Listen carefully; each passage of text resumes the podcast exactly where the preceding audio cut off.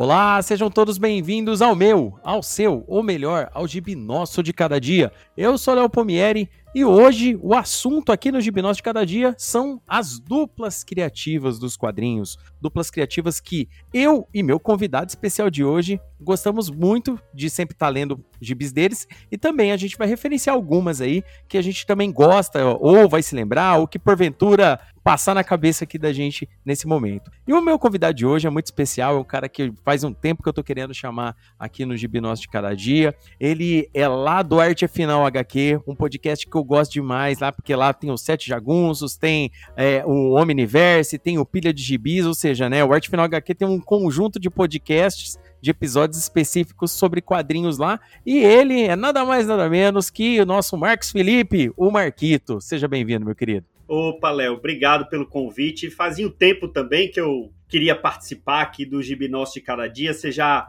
participou com a gente lá no Pilha, já teve um, um, um, programa bem legal com a gente lá no Pilha. O Maurício já foi nosso enviado especial aqui no Gibi de Cada Dia. E, cara, valeu mesmo pelo convite. Ah, bacana. Vale lembrar que esse episódio do Maurício aqui, ele rendeu bastante, porque a galera curtiu muito, né, as referências de Homem-Aranha, né? Porque o Maurício gosta muito de Homem-Aranha, né? É um, um, cara que você falar de Homem-Aranha, chega a ser chato de Homem-Aranha.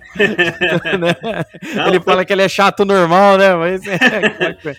Tanto é que a, a, gente fez um podcast exclusivo do Amigão da Vizinhança lá também, que é o Pilha do Aranha. Tava, tá meio parado esse ano, que o pessoal tá meio cheio dos projetos, né? Lá o Marcelo Miranda, o Vitor Azambuja uhum. está quase num ano sabático, mas uhum. vai voltar, vai voltar. Não, podcast de extrema qualidade. Eu sempre tô ouvindo arte final, tudo que vocês lançam, porque eu gosto bastante. Tem coisa que às vezes eu não vou ter tempo de ler, eu só quero meio que ter uma ideia por cima e eu acabo ouvindo o podcast de vocês, assim como muitos outros aí, né? Tipo, Utopia X também. Eu não tô lendo essa fase nova do, dos X-Men, então tem episódio que vocês já soltaram dessa fase nova, tem episódio que o Utopia X soltou também, e eu tô me informando por ali, porque eu realmente tô com uma carga muito pesada de trabalho desses dias e tá complicado até para me atualizar com leituras recentes, né? Às vezes eu tenho que esperar dar um ano chegar aqui no Brasil para acabar tá lendo isso daí. Mas Cara, é muito legal nem fala com esse negócio de pilha de leitura, porque já virou piada lá, né? Eu tô lendo o gibi que eu comprei há um ano e meio atrás. Um ou outro eu pego mais recente, principalmente assim, é, ou tá saindo lá nos Estados Unidos, ou é, algumas mensais, como a dos X-Men, Liga da Justiça, eu ainda leio assim que sai, alguns mangás, mas é, na maioria dos gibis eu tô lendo gibi que eu comprei há um ano e meio atrás. Então, pilha de gibi é o que não falta. Não, a minha pilha também. Eu tô dando uma corrida agora com sagas aqui que eu, que eu tava, tava segurando, porque eu adiantei muito aquela leitura de X-Men que eu tava fazendo, né? E agora eu tô dando uma segurada, tô atualizando isso daí. Logo, logo volta os episódios de X-Men aqui, né? Com, vai voltar com Canção do Carrasco, assim que eu terminar de ler essa parte. Então vamos lá, o episódio de hoje a gente vai falar sobre duplas criativas, né? Os quadrinhos, né, como um todo, né, hoje em dia, né, hoje a galera considera muito mais falar de toda a equipe criativa para um quadrinho chegar na mão do leitor, né? Então hoje a galera já lembra mais do, do arte finalista, lembra mais do letrista, lembra do colorista, é, lembra do, do diagramador, lembra de todo mundo que faz parte ali do processo de criação do gibi. Mas é, é, inegável que durante a história dos quadrinhos a dupla criativa sempre ganhou mais destaque. Às vezes era, às vezes durante um bom tempo foi só desenhista, às vezes durante um bom tempo foi só roteirista, né? Alguns caras são conhecidos por, por si só serem já deuses dentro da, do, da arte como um todo, mas é, existem duplas criativas que quando se juntaram trouxeram pra gente o que há de melhor nos quadrinhos. Né? Então a gente vai falar de algumas aqui que a gente gosta, né? É, talvez tenha aquelas mais obscuras, né? Tem, tem aquelas que, que é mais de cunho pessoal, né? Não, não é aquela parada suprema, ó, essa aqui é a melhor dupla do mundo, né? Nenhum, nenhum Marquito tem esse tipo de pretensão. Obviamente a gente vai falar as que a gente mais gosta, com certeza, mas tem aquele detalhe também das, daqui, daqueles que mudaram o jogo dos quadrinhos, que mudaram a indústria, que fizeram a indústria ser o que ela é hoje dos quadrinhos também. Então, eu vou começar perguntando pro Marquito, né, para ele jogar aqui na mesa a primeira dupla criativa aqui que ele gosta, que ele gostaria de comentar aqui com a gente. Então vai lá, Marquito, manda uma dupla aqui pra gente. Cara, eu vou começar com uma dupla clássica, assim. A gente até tava conversando em off antes de começar a gravar que não precisava ser uma dupla com um run muito grande é, ou, ou com, com, muitas edições juntos, mas esse da, essa dupla eu, eu considero uma das mais importantes e também é uma das minhas favoritas, que é o Marv Wolfman e o George Pérez, que fizeram não só um run maravilhoso dos novos Titãs, né, que transformaram os Titãs no, no grupo mais importante da DC na época que eles estavam que eles estavam na, na revista, mais importante inclusive que a Liga da Justiça, rivalizando com os X-Men em número de vendas, né? Mas por conta desse sucesso deles nos Novos Titãs, eles fizeram a a maior mega saga de todos os tempos, que é Crise nas Infinitas Terras, né? Então, eu acho que só isso já basta para mostrar a importância desse dessa dupla, né? É inegável o sucesso né, que, que o George Pérez e o Marvel Wolfman fiz, fizeram juntos, né. É, vale lembrar também que a gente sempre fica comentando, né, desse detalhe, né, que rivalizou com os X-Men nos anos 80, e isso foi muito bom, porque o, o nível dos X-Men é, era muito alto nesse período, porque o nível do, dos, dos Titãs também era muito alto. E era uma concorrência saudável, né? Era saudável. Quem tava, os leitores estavam ganhando completamente com, essa, com esse tipo de,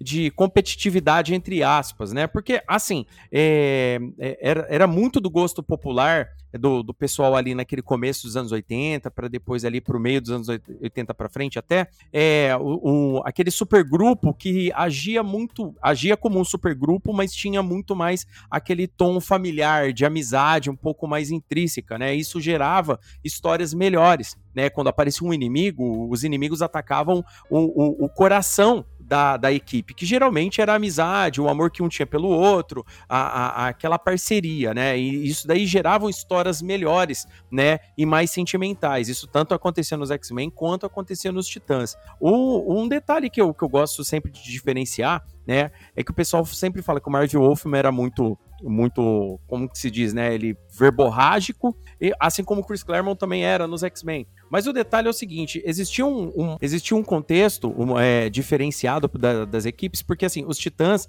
eles, ao mesmo tempo que eles tinham os grandes inimigos deles, eles também tinham muito contexto é, urbano ali agindo, né? Tem, tem aquele arco do, do daquela molecada que está sendo recrutada para ser para ser vendedor de drogas tal e tudo mais. Os Titãs Sim. interferem logo no começo e, e enquanto isso os X-Men estavam viajando para Shiar, entendeu? Então tipo assim existia uma diferença, embora trabalhasse muito essa parte interna de cada um, esse detalhe nos Titãs era um atrativo muito grande para quem gostava de ver esse tipo de história. Né? Vale lembrar que, por contexto histórico, isso é sempre, eu cito aqui no Gibnós de Cada Dia, levar o contexto histórico do que você está lendo quando você está lendo uma leitura mais antiga, no caso, uma leitura do começo dos anos 80, é muito importante para você entender com a totalidade do que o, a dupla criativa num, todo quer te passar. Isso a gente falando do Marvel Wolfman no texto, mas quando a gente vai pro desenho, cara, do George Pérez, que para mim, é, pessoalmente. É, é um desbunde, né? É um desbunde. Pessoalmente, para mim, o George Pérez é o melhor desenhista de quadrinhos que já pisou na face da Terra, pro Leonardo.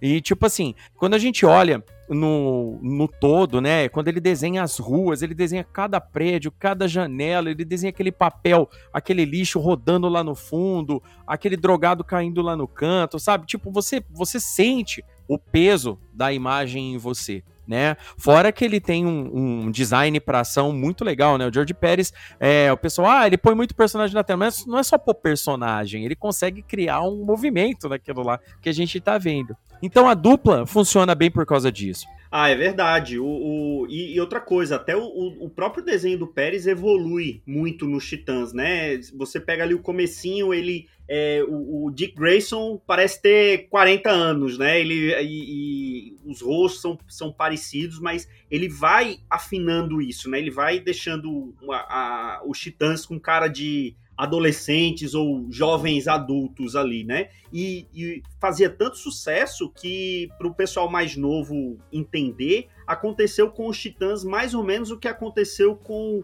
é, o Lanterna Verde agora nos 952, né? Eles não não, não teve um, um, reboot total depois da crise, né? Eles meio que continuaram as histórias, que foi o que aconteceu com o Lanterna agora, né? Então, uhum. é, é, é para ter uma noção da qualidade das histórias que, que vinham na época. Eu, eu, particularmente, eu não sou muito fã desses textos muito grandes, assim, eu, eu te, não tenho muito paciência com com algumas histórias ali do, do, dos anos 60, anos 70. Eu não, eu, eu não tenho muita paciência, mas dos Titãs é uma coleção que eu tenho e que eu, eu, eu consigo ler muito bem, assim, consigo ler numa sentada, dois, três volumes, sem, sem problema nenhum de, de tão de tão boa e, de, e o texto, mesmo sendo muito texto, ser um texto gostoso de, de ler. É, é um texto fluido. Isso daí não é inegável, né? Tipo, por mais que seja verborrágico, o texto trabalha pela história né? É isso daí que é aquela grande vantagem, né? É uma dupla criativa, não só não só pelo, pelo, pelo resultado final como um todo, mas pela experiência da leitura, conforme você vai lendo, ela vai desenvolvendo muito bem, né? Essa foi um acerto da Panini ter trazido essa fase do, do Wolfman e do Pérez completa, porque ela ajuda muito a gente entender mais ou menos é, é justamente esse fato, por exemplo, do desenvolvimento do desenho do Pérez, entendeu? Do desenvolvimento do texto do Marvel Wolfman, né? O legal também, o Marvel Wolfman tem um conhecimento gigantesco do universo DC. Então a gente tinha histórias com todo com todo o contexto é, espacial, a gente tinha histórias com todo o contexto urbano da DC, com todo o contexto de super-heróis da DC, né, de vilões, de super-vilões, ao mesmo tempo nas histórias, né? E ele foi criado também por eles alguns vilões icônicos ali, né, cara? Sim, o, sim, sim. O, o, Irmão Sangue, o, o Exterminador, cara, o Exterminador é demais. Aliás, não só a Crise nas Infinitas Terras, que, é, que ainda não tem episódio com o Hipnose Cada Dia, vai ter, mas a gente tem um episódio com o Hipnose Cada Dia de Contrato de Judas, cara. Contrato de Judas é, é, muito excelente, bom. excelente. Eu, é eu, um arco eu, lindo, velho. Eu li a primeira vez num formatinho, naquele DC especial, eu acho que já era republicação. E, uhum. cara, é, durante, assim, durante muito tempo foi um dos meus gibis favoritos. Eu perdi as contas de quantas vezes eu reli aquele formatinho. Não, cara, ó, é lindo demais, cara. É, é uma dupla, assim, que, que eu gosto bastante. É, a, essa contribuição que eles deram pra, pra equipe foi legal. O desenvolvimento foi muito bom. Conseguiram, inclusive, eles conseguiram retrabalhar muita coisa do pós-crise, né? A gente meio que não perdeu muito, né? Eu acho que o pior contexto, quem, quem teve trabalho no final das contas, eu que tô lendo a saga saga do Batman, quem teve trabalho para fazer foi acertar a galera do Batman para acertar ali a parada com, com o Dick Grayson. Entendeu? É verdade. Porque, porque o pós-crise do Batman começa voltando lá no Dick ainda como, como Robin e saindo, né? E, tipo, naquele período, nos Titãs, ele já era asa noturna, ó, há mais de quatro anos, entendeu? Ele era asa noturna é, já. O problema então, tipo... dos Titãs foi, foi conseguir ajeitar a origem da Dona Troy, né? Mas que foi é, feito depois. Tiveram... É, eles tiveram que refazer essa origem dela para entrar o contexto novo ali, né? Mas, cara, é tipo assim, é uma parada que é aceitável quando a gente vai parar para pensar por causa do reboot, né? Qual que era a intenção total deles, né? Restabelecer o universo DC do período, né? E, cara, eu, Crise nas Infinitas Terras, em Crise nas Infinitas Terras, o que falar, né? É, é, um, é a Mega Saga, no meu ponto de vista, né? A Mega Saga das Mega Sagas. É a Mega Saga a, definitiva. Né? É aquela maxi-série começo, meio, é, começo, meio e fim, perfeita ela, ela entrega pra gente a história. É, é para leitores novatos, né? Eu, eu, nunca recomendo. A galera às vezes pergunta para mim se compensa ler ela para começar depois ler o pós-crise. Eu digo que é complicado, a não ser que você tenha já uma bagagem de muitos personagens que aparecem ali, né? Porque aquele pré-crise tinha muita publicação, né? Tinha muita, muitos personagens, né? A, a, tarefa do Marvel Wolfman e do George Pérez foi meio que hercúlea aí, né? Pra eles conseguir conciliar toda a história, criar essa maxi-série toda fechadinha, né?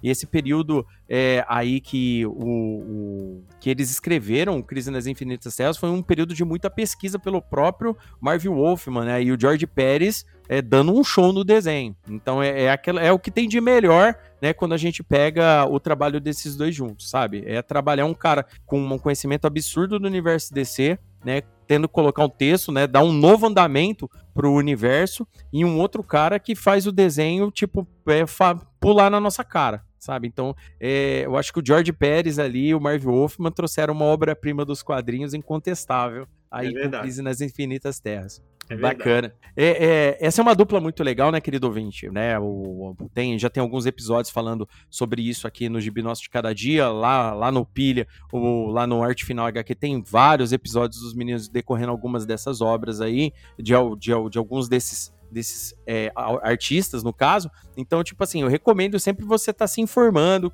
indo atrás de publicações, né? Aproveita em um Shopee da vida. É, essa, essa coleção dos, dos novos titãs, no meu ponto de vista, ela compensa muito ter. Eu tenho ela completa aqui, não me arrependo porque eu me divirto demais, por mais que tenha os erros, os famosos erros da Panini e tal tem, e tudo tem. mais. É, tem, essa tem bastante, né?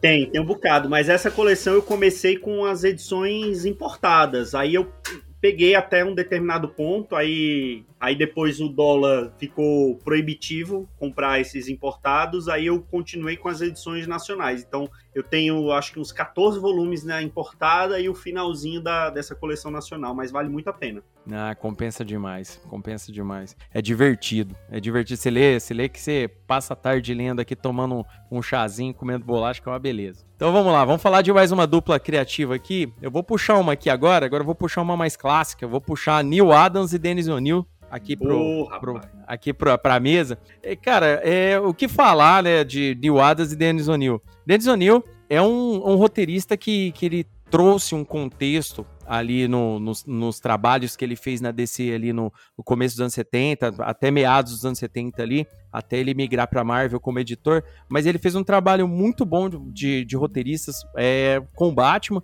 mas eu gostaria de focar mais na fase que ele fez com o Lanterna Verde e com o Arqueiro Verde. É, é muito interessante quando a gente vai ler um quadrinho, por mais que a gente tenha a noção de que o quadrinho é um entretenimento e tal e tudo mais, quando o quadrinho traz aquele quê de realidade pra gente, pra gente entender que o mundo não é preto no branco, que o mundo não é tudo muito lindo, que às vezes o problema pode estar na porta até dos super-heróis, né? E o Neil Adams e o Dennis O'Neill com essa essa run na revista do, do Lanterna Verde, né? É, que eles colocam lá Lanterna Verde com Arqueiro Verde, né? Durante esse período que eles fizeram juntos, né? Que eles chamam de On the Road, né? Que eles fizeram uma turnê nos Estados Unidos, onde que eles passaram por vários pontos combatendo. Onde que o Arqueiro Verde quer mostrar pro Lanterna Verde que, que, é um policial do nosso setor espacial, que tem muito mais do que só alienígenas e tudo mais, que o problema está no preconceito, que o problema está na, na, desigualdade social e outros problemas que estavam afligindo a sociedade americana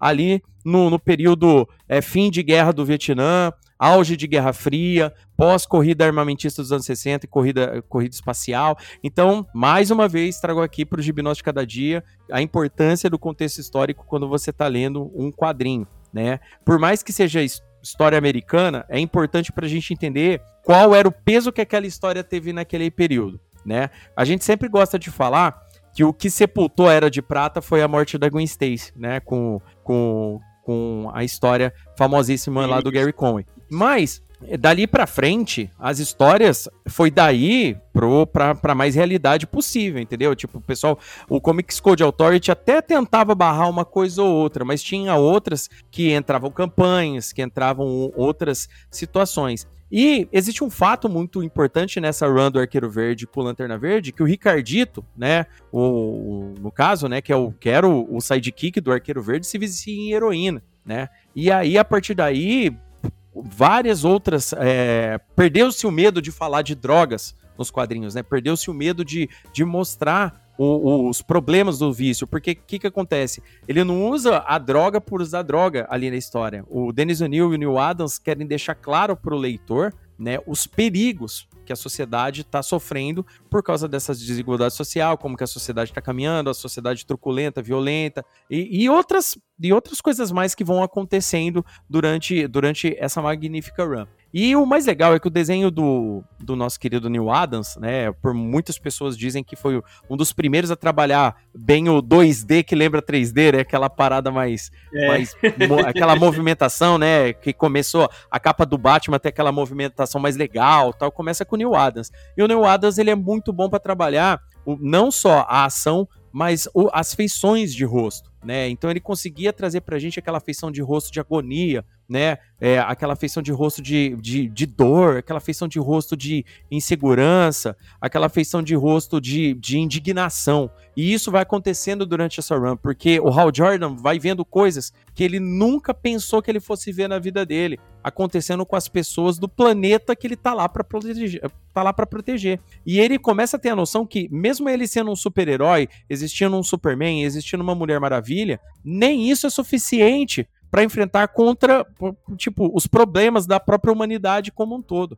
Não é só um super inimigo que é problema. Às vezes a própria humanidade, a intolerância, a desigualdade social e outras coisas mais que vão acontecendo nessa run, né? A Panini publicou isso só uma vez, né? Essa, essa run e não, não republicou mais, né? Então é, é, bem difícil de achar. A galera que tem aí para vender é, por, por fora aí cobra extremamente caro, né? E eu, eu tenho a sorte na, na de ter verdade, isso aqui em casa. Na verdade, saíram duas versões pela Panini, Léo. Saiu é, no, naquele é, que era aquela primeira coleção, acho que grandes clássicos, que era naquele papel mais lustroso, uma versão mais hum. antiga, em dois volumes, e saiu nesse formato lendas também, que eu acho que foram não, não foram só dois volumes, eu acho que foram, foram três, três. volumes. Pronto, eu peguei eu, o do formato lendas. Eu tenho a primeira versão, que é, que é daquele formato grandes clássicos, que tinha saído inclusive também o, o comecinho dos Titãs, da, da, dos Titãs do Wolfman e do Pérez, o, o, começo da Mulher Maravilha também do Pérez, saiu nesse formato Grandes Clássicos DC. Uhum. Eu tenho essa primeira versão. Eu gosto dessa versão do, do, do Dennis O'Neill com Neil Adams, mas apesar de achar datado,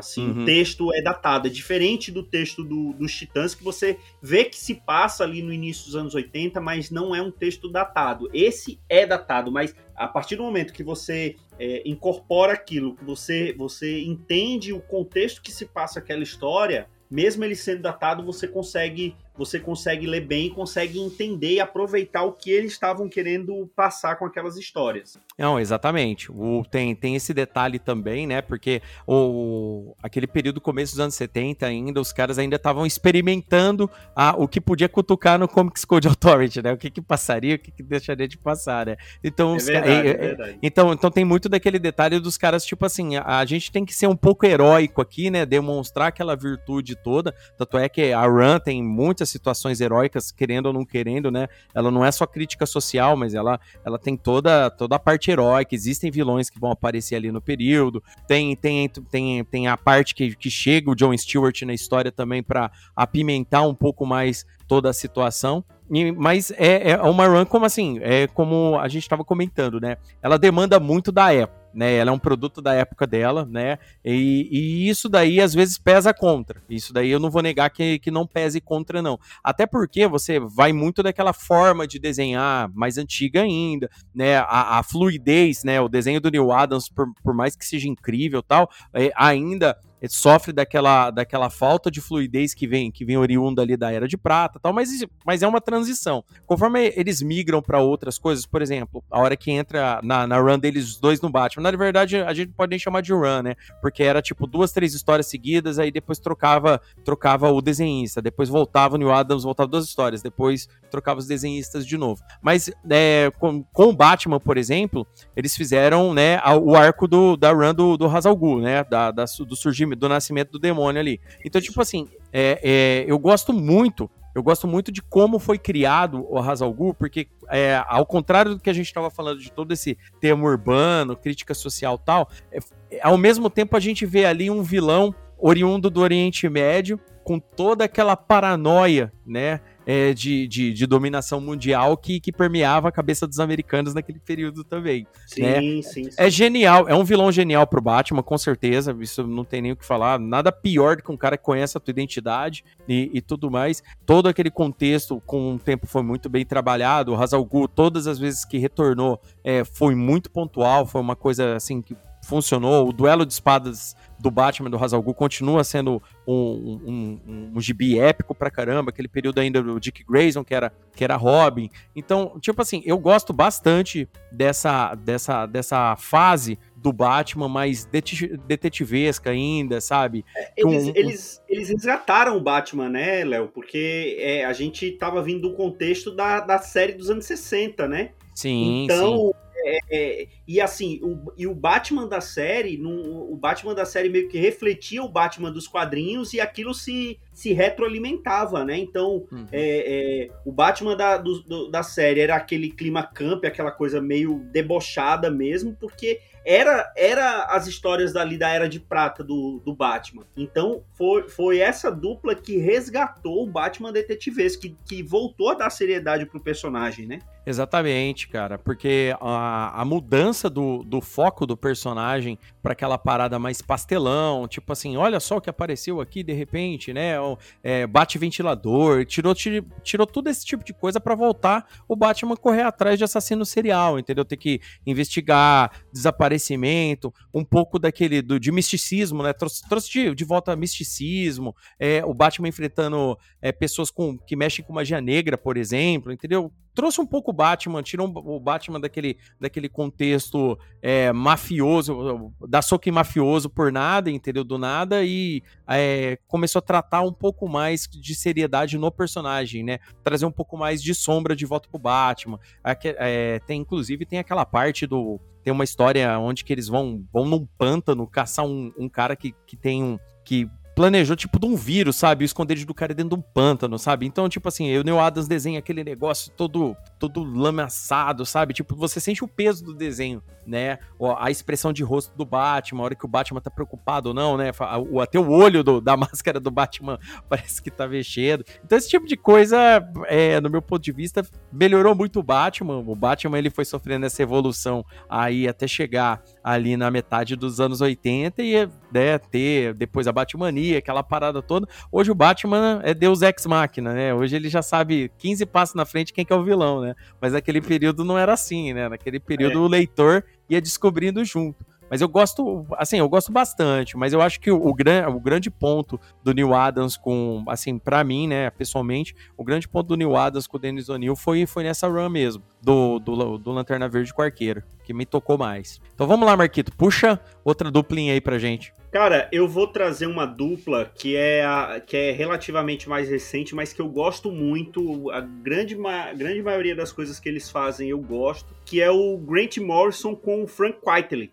Uhum. É, eles fizeram ali o comecinho dos X-Men do Morrison, né? E, e, ele fez o começo e fez o, o, fez outros arcos ali durante a passagem do Morrison pelos X-Men. É, fez é, Terra 3 da Liga da Justiça que eu adoro e fez para mim que para mim o que eu acho que é a história definitiva do Superman, que é o All Star Superman, né? Grandes Aços Superman aqui no Brasil que para mim é a história definitiva do, do Superman e o, e o, o Quaitel, ele conseguiu é, mostrar de, no desenho o que só o, o, Christopher Reeve conseguiu demonstrar no filme do, do Superman dos anos, dos anos 70, né? Que é mostrando a diferença que não é só um óculos no rosto, né? Que, que faz a, a mudança da identidade, é toda a expressão corporal. E assim, eu, eu acho o Quitely o cara que, que tem o desenho feio mais bonito que eu já vi na minha vida.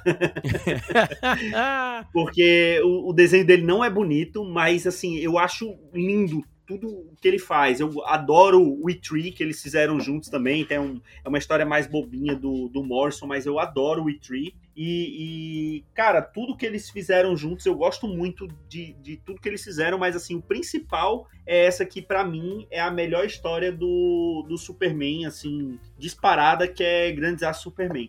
Cara, o Graham Morrison, cara, putz, é, é, tem, existem poucos caras, eu, eu, acho assim, no mundo dos quadrinhos, né, que, que tem um nível de, de, de bagagem é, literária mesmo, para conseguir é, trabalhar tudo que dá na mão do cara, o cara consegue voltar lá no passado, o cara ressintetizar e depois redefinir as coisas. O Graham Morrison ele consegue isso com uma maestria que, que eu acho difícil existir outros roteiristas nesse mesmo nível, né? Um, um, eu acho que chegaria perto, no meu ponto de vista, mas sem, com menos LSD, na verdade, é o Mark Wade, entendeu? Eu acho que também é um, um cara que também tem um, um conhecimento absurdo de, de, universo tanto da Marvel Mark quanto da DC. O Mark Wade é um dos meus é um dos meus roteiristas favoritos assim de todos os tempos. Alguns Não, para mim também. Adoro. Gibis, assim, eu, eu, eu adoro e, e você e é realmente isso. Ele tem um conhecimento de cronologia e dos personagens, principalmente os da DC,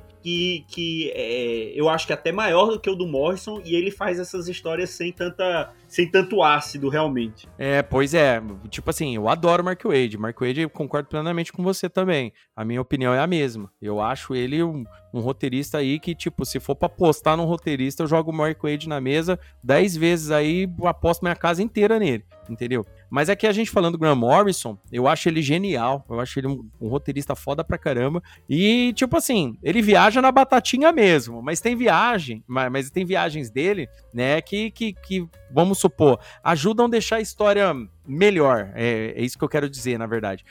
Ajuda a história a ganhar um novo nível. E tem histórias também que ele consegue trabalhar dentro do feijão com arroz e entrega pra gente coisas como All Star Superman, por exemplo, né? O Grande Desastre Superman. Que ele pegou o, o contexto do que é o Superman originalmente, né, ele falou assim, cara, é o, o, herói de todo mundo, é o salvador, é o herói que vai estar tá lá pra, pra humanidade como um todo. E, cara, tem homenagem melhor que pro Superman do que um quadrinho desse? É como você disse, é comparável ao filme de 78 do Christopher Reeve, né? Embora a minha história predileta com o Superman, minha história predileta dos quadrinhos seja Reino do Amanhã, é, é inegável que a All Star Superman consegue trazer o que é de melhor do Superman numa história só. Né? E, e ele e o Frank Whiteley, né? Eu gostei muito da analogia que você fez, né? O melhor, o desenho feio mais bonito de todos, entendeu?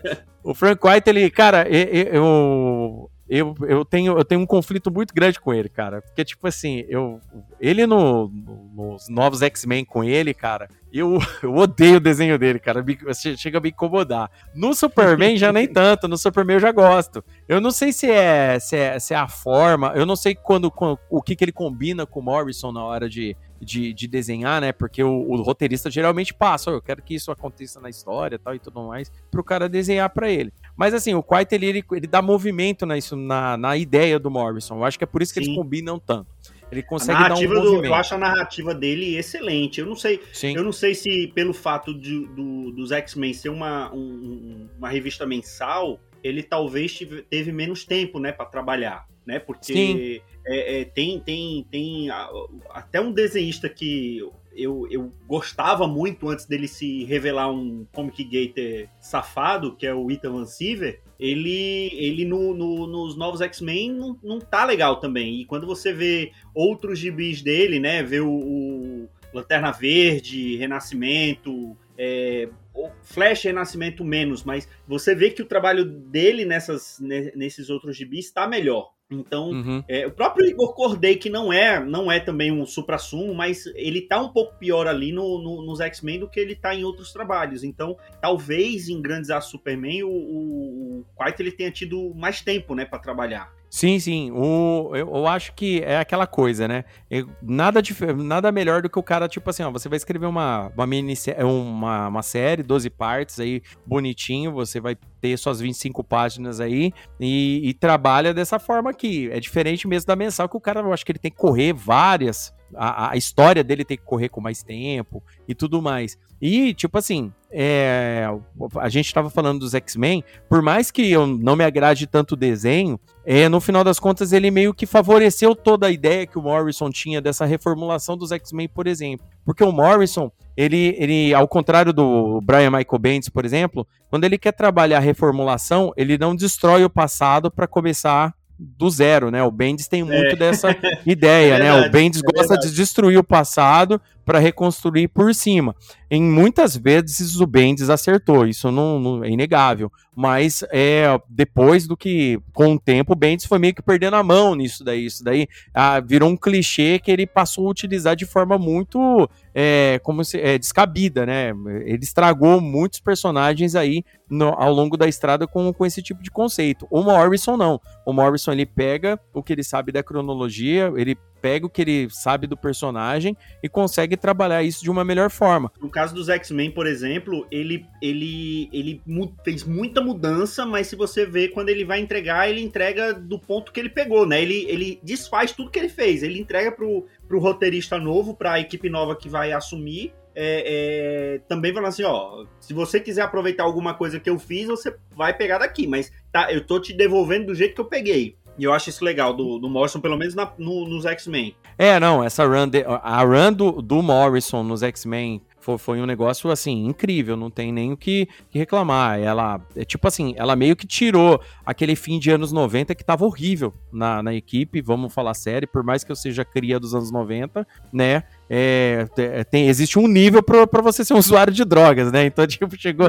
ali no período, chegou ali no período, o Morrison deu aquele up, né? Aproveitou que chegou o filme dos X-Men, mudou desde o uniforme, colocou conceitos, trouxe personagens novos, retrabalhou e é aquela coisa, você vê quando é importante o que o cara fez, quando isso é referenciado 30 anos depois, quase. Entendeu? 20 anos depois, 30 anos depois, quase. Então, tipo assim, é, não só o que o Claremont fez no, na fase dele, é, essa, essa fase depois, pós anos 90 aí, o que o Morrison refez, cara, reverbera até hoje também. Tem muita coisa ali que está sendo aproveitada até hoje, né? Ele que trouxe a, a, a a Emma Frost pro lado dos mocinhos, por exemplo, e hoje a Emma Frost é uma das, das X-Men que todo mundo mais gosta, entendeu? Por causa do sarcasmo, por causa do jeito de ser dela, entendeu? É, é uma personagem de várias facetas que o, que o Morrison trabalhou de uma forma que o negócio ficou de um nível diferente, né? Não, realmente, ele trabalhou ela, ele trabalhou ela muito bem, apesar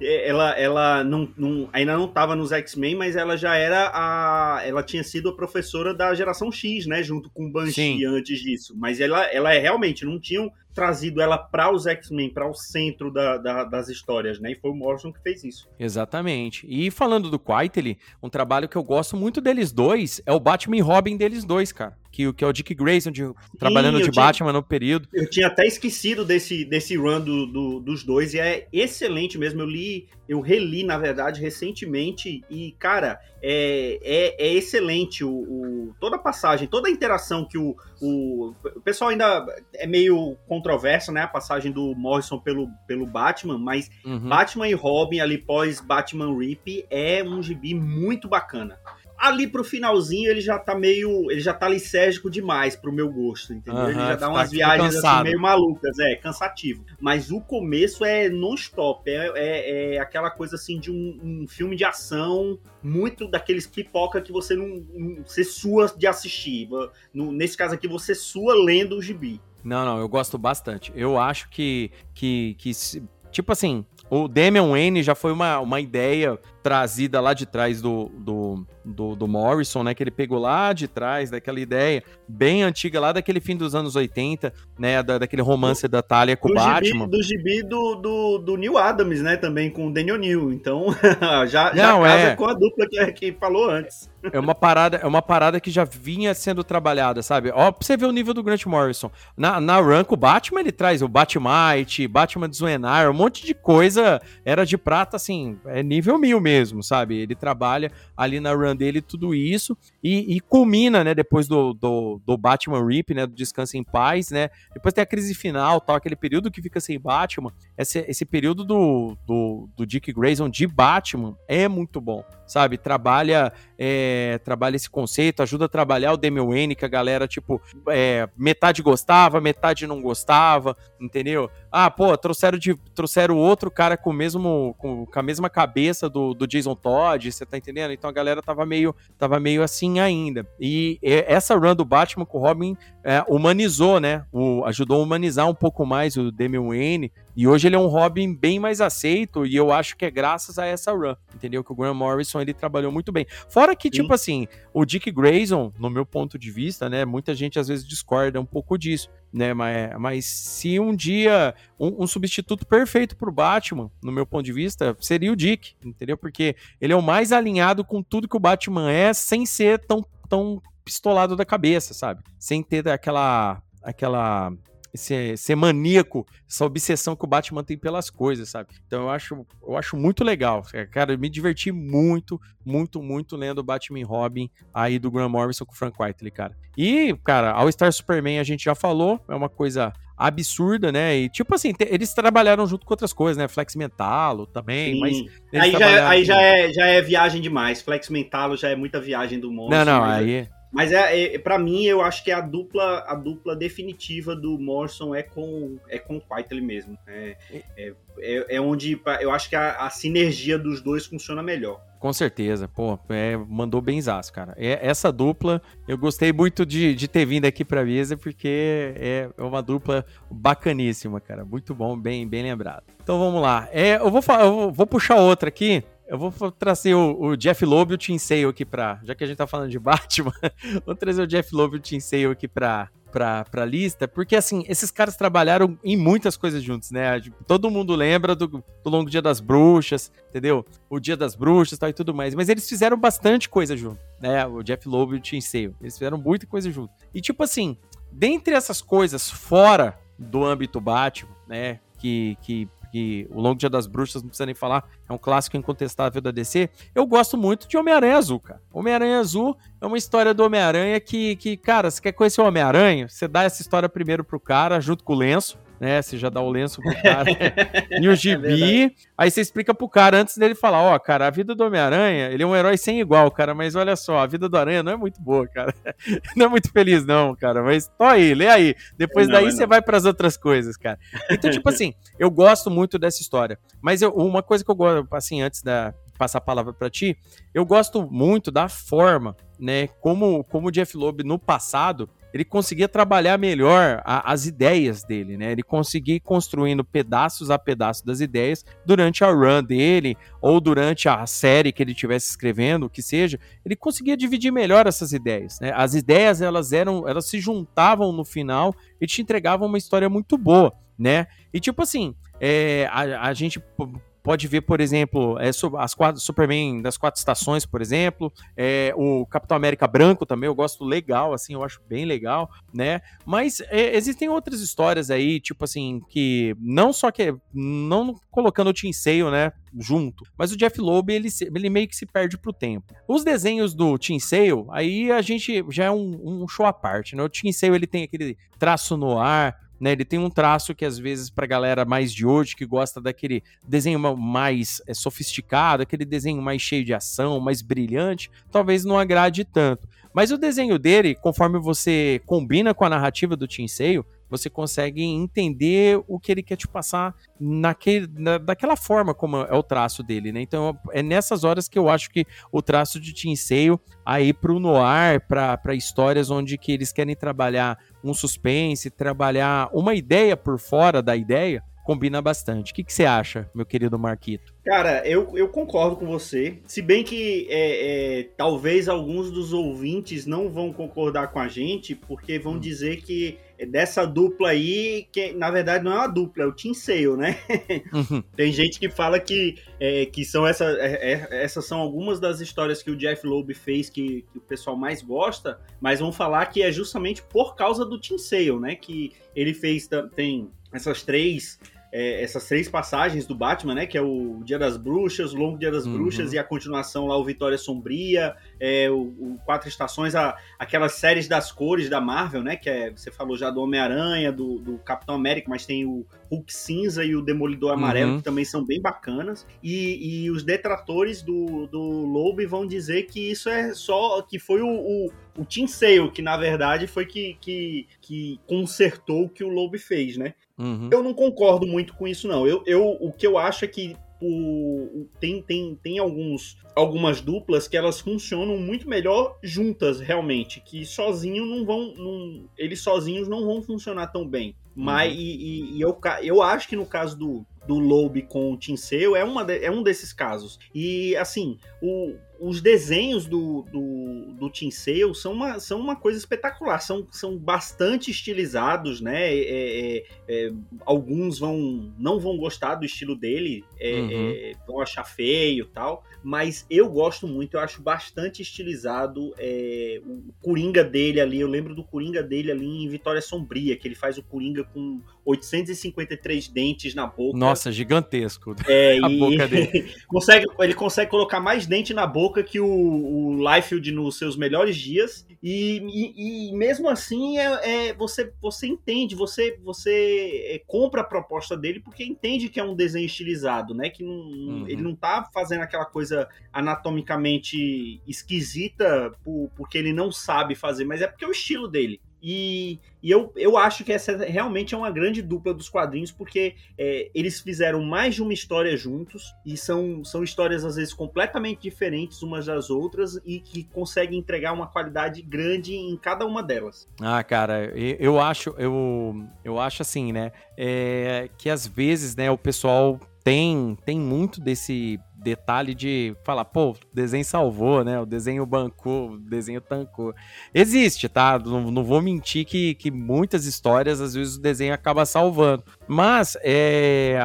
O, o, importante, por exemplo, de histórias como o próprio Longo Dia das Bruxas, por exemplo, né? Eu, eu, cito essa porque essa, no caso da dupla, é a mais famosa. Mas é assim, é, é uma história do Batman, por exemplo, que a gente não vê mais. É o tipo de história do Batman que a gente não vê mais. A gente não vê mais o Batman saindo, tipo, 10 passos atrás de tudo que tá acontecendo e o leitor junto com o Batman e descobrindo o que tá acontecendo. Quando a gente fala em histórias do Batman que a gente sente falta, é dessas histórias que a gente sente falta. Cara, o Batman porradeiro, a gente já sabe que ele luta pra caramba.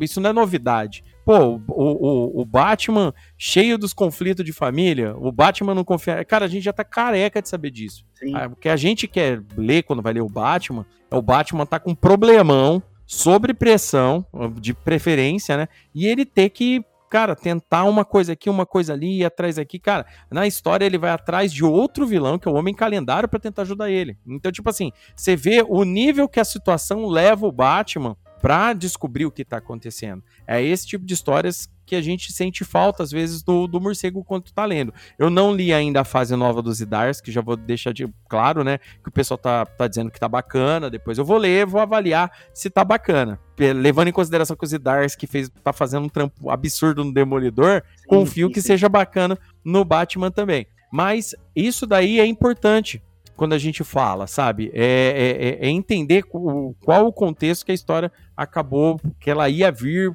como ela chegou, até onde ela foi parar. Né? E os desenhos do Sale, pô, é, é um desbunde no meu ponto de vista também, sabe? É só que eles combinam com o Noir, né? ele não é um negócio, justamente como o Arquito falou, né? Não, não é aquela parada com certeza para todos, mas é um desenho, assim, dentro do, do âmbito noir, assim, é, é o que tem de obra-prima mesmo. Então, é, é, muito difícil quem não lê uma história bem escrita da dupla, né? No que nem o Homem-Aranha Azul, por exemplo, e, e não sente o, o, sentimento, não é só o texto. Você sente ali no desenho, por exemplo, o, o que o Peter Parker está sentindo né, durante a narrativa do, desse, dessa história, né? Que ela, ela é curta, mas é uma história muito tocante, é uma história importante do Aranha. Né, que, que, conta muito do Aranha em uma história. Então eu acho muito bacana é, o trabalho dessa dupla. Eu acho uma dupla excelente ela merecia estar tá aqui nesse episódio aqui, no meio desse monte de gente bacana que a gente tá falando. Então vamos lá, Marquito, manda mais outra aí para nós.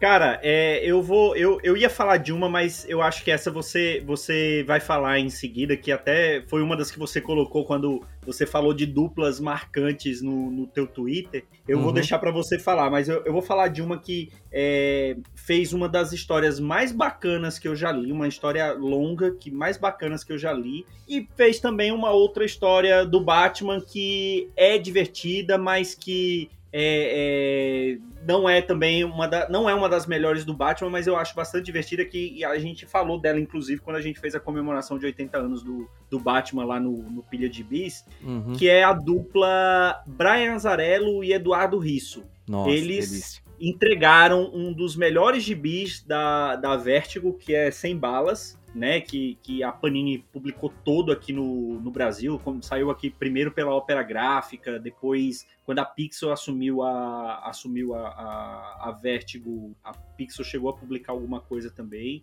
e depois uhum. a Panini publicou tudo em encadernado capa cartão, que é como o Deus dos quadrinhos quer, né, queria, foi, foi é, é o formato escolhido por, pelo Deus dos quadrinhos, e aí era não, não tinha ainda é, essas livrarias, então isso você não acha mais, e aí a, agora a Panini está republicando no, com, com, esse formato de luxo. E que vale a pena, se você não tiver essa, essa, essas edições na capa cartão, vale a pena você ir atrás desse formato de luxo. Hum, consegue aí uma promoção, consegue alguma coisa, porque vale a pena. E, cara, é uma das histórias mais bacanas que eu, que eu já li, assim, de. de é, até, até no ar, né? De crime, é aquela história da, da arma com as 100 balas que não podem ser rastreadas, né? E tem o uhum. agente Graves, e aí vai toda aquela. Vai, a, a, trama vai crescendo de uma maneira que, a princípio, você acha que é só, tipo, seriado policial, né? Tem o crime da semana. Então, aparece ali os personagens, aí aí vai contando a, a, história de cada personagem, de por que, que ele quer usar a arma, só que conforme a história se passa, você vê que a, a coisa vai crescendo assim de uma maneira absurda, né? E, uhum. e, depois teve a passagem deles pelo Batman, né? Fez aquele é, cidade cidade assombrada, cidade cidade castigada, castigada isso. Cidade castigada que foi logo depois justamente da passagem do, do Jeff Loeb com o Jim Lee, né, no Batman. E uhum. são seis edições, a gente brinca e fala que é o Batman churrasqueiro, né? Que ele tem hora lá que tem o diálogo dele grelhando uma carne, né? Uhum. É o uhum. Batman churrasqueiro. E, cara, é, é, por, essa, por essa história do Batman, não, mas por 100 balas, eu acho que vale a gente mencionar eles aqui. O, o, o Risso já teve aqui na CCXP, né? O Azarelo também já teve aqui na CCXP, mas eu tenho, consegui comprar ali uns prints do, do Risso, ele fez um sketchzinho para mim. Uhum. E, cara, é, é o, o, traço dele é uma coisa impressionante. O, o que ele consegue fazer com em preto e branco e, e, e em 100 balas, você, você, você lendo 100 balas, você tem que olhar a página toda que o Risso que o Risso desenha, porque pode ser que tenha um detalhezinho ali numa página que dali a duas, três histórias aquilo vá, vá, vá ter importância.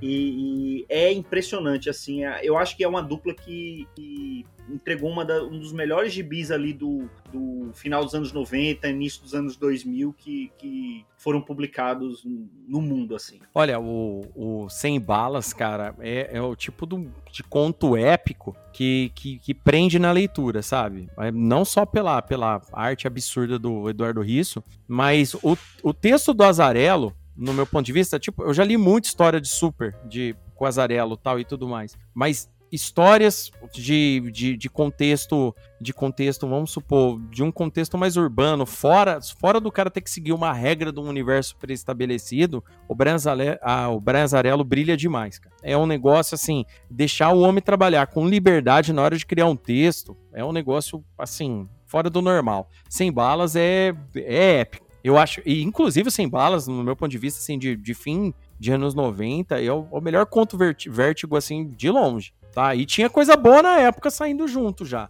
Mas assim, sim, sim, tinha, sim. tinha também aquele, for, aquele terceiro selo dentro do selo, o Helix saindo junto também, né? Recentemente eu, eu reli Blood Mary, por exemplo, que é do Garfienes e tal. E só que, cara, nada é igual sem balas nesse sentido. Sem Balas é, é, um, é um conto forte, pesado, entendeu? Que te instiga você ficar lendo. Se você marcar, se você tiver tempo, você vai ler, ó. Você vai ler encadernado atrás de encadernado, sabe? Sem Balas é foda. A arte do Eduardo Risso, eu gosto muito dela porque ela tem. Ela tem ação estática, né? Que nem o pessoal gosta de falar. É, você percebe na, na ação, você percebe toda a ação, você vê uma cena parada, lembra um pouco o Sean Phillips até, mas aí eu, só que aí no caso isso é muito mais definido, tal, tem mais Sim. cores, o desenho dele é um pouco mais vivo.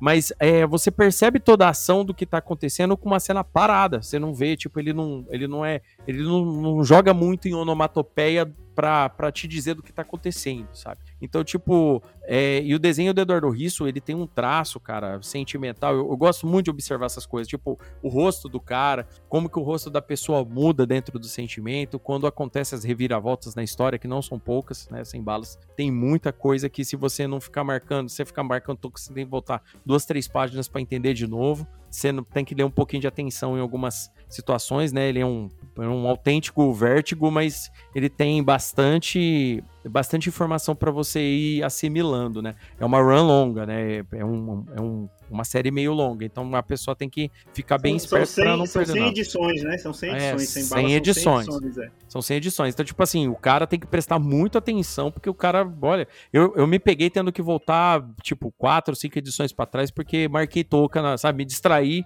durante a leitura, entra um nome de um cara lá na história e você fica boiando, sabe? Eu falei, putz, isso aqui pariu, vou ter que voltar. É, Acontece é assim é. mesmo. É, mas isso daí mostra que o texto é fechado. É, mostra muito que o texto é fechado, mostra que ele tem coerência com as situações, ele não. Tipo assim, o Azarelo, ele não te joga, ele não te joga um monte de ideias para depois chegar lá no final trabalhar só com metade delas, né? Não fazer uma coisa corrida, né? Tipo Tom Taylor. Né, o negócio é, tipo assim, tudo que ele vai começando vai trabalhar até o fim da série. A hora que chega no fim de 100 balas, você tem a certeza de que você leu um épico, cara. Você tem a certeza que você leu um trabalho de excelência absurda dentro ali do, do mundo dos quadrinhos. Você não fica passado. Inclusive, sem balas, assim que possível, eu vou gravar um episódio aqui. É, eu, tô, eu tô reefetuando leitura de 100 balas porque é bastante informação, mas a diversão garantida. Então, É, pra mim, sim. tá compensando demais. Bem lembrado, viu, cara? Ótima dupla você trazer pra cá agora. Então, eu vou trazer mais uma duplinha pra cá. Essa dupla, a galera vai falar, porra, o Léo só falou de Batman hoje. Cara, mas essa dupla aqui eu vou ter que falar, eu vou ter que falar porque ela é, ela é muito legal. Ela é muito legal. Que é o Alan Grant com o Norman Brayfogle. É, cara, o, o Alan Grant e o Norman Brayfogle, eles ficam um bom tempo na Detective Comics e depois, é, por um certo período, depois eles vão migrar pra revista do Batman e vão ficar ali até aquele comecinho dos anos 90 e tal, até trocar ali. Eu, eu não me lembro se já entra o Chuck Dixon ali ou se, ou se ainda vem outro. Agora eu, eu, não me, eu realmente não me lembro quem que entra logo em seguida pra escrever Batman. Mas, assim, o- a título de informação pro querido ouvinte, essas, essa fase do Alan Grant com o Norman Brayfogle, no começo o Alan Grant ainda dividiu um pouquinho dos roteiros com, com o Joey Wagner, se não me engano. Não, não lembro se é com ele. É, cara, ele divide um pouco o roteiro com, com alguém. Mas depois ele assume o roteiro com, com tudo. E os desenhos do Norman Brayfogle trazem aquele Batman, cara, com um movimento de capa, com um combate de artes marciais, com uma cara de bravo, bicho, que olha. E, e, tipo assim, eu gosto do Batman dele, que o Batman dele sempre sai da sombra, cara. Eu acho muito É. foda o desenho do Batman dele, que o Batman dele sempre tá saindo de sombra. Ele desenha muitas histórias na chuva, muitas histórias com muita ventania, né? Com, com efeitos climáticos, né? Com intempéries o tempo todo. E o texto do Alan Grant é focado totalmente em conflitos urbanos. Só que não só conflitos urbanos, ele traz um pouco do, de misticismo, né? Ele traz um pouco daquela parada nos 70 do misticismo. Então, tipo, tem, tem recentemente eu tava relendo aí na saga do, do Batman, por exemplo, é, histórias que eram inéditas é, aqui no Brasil, né? Então tem o famoso arco da tupa, né? Do cara que invoca uma criatura de argila lá pra ser um espírito da vingança dele, por exemplo. E o Batman tem que combater isso, né? Então, tipo, não é sera, não era 100% só ficar tretando com duas caras, coringa, aquela parada de sempre.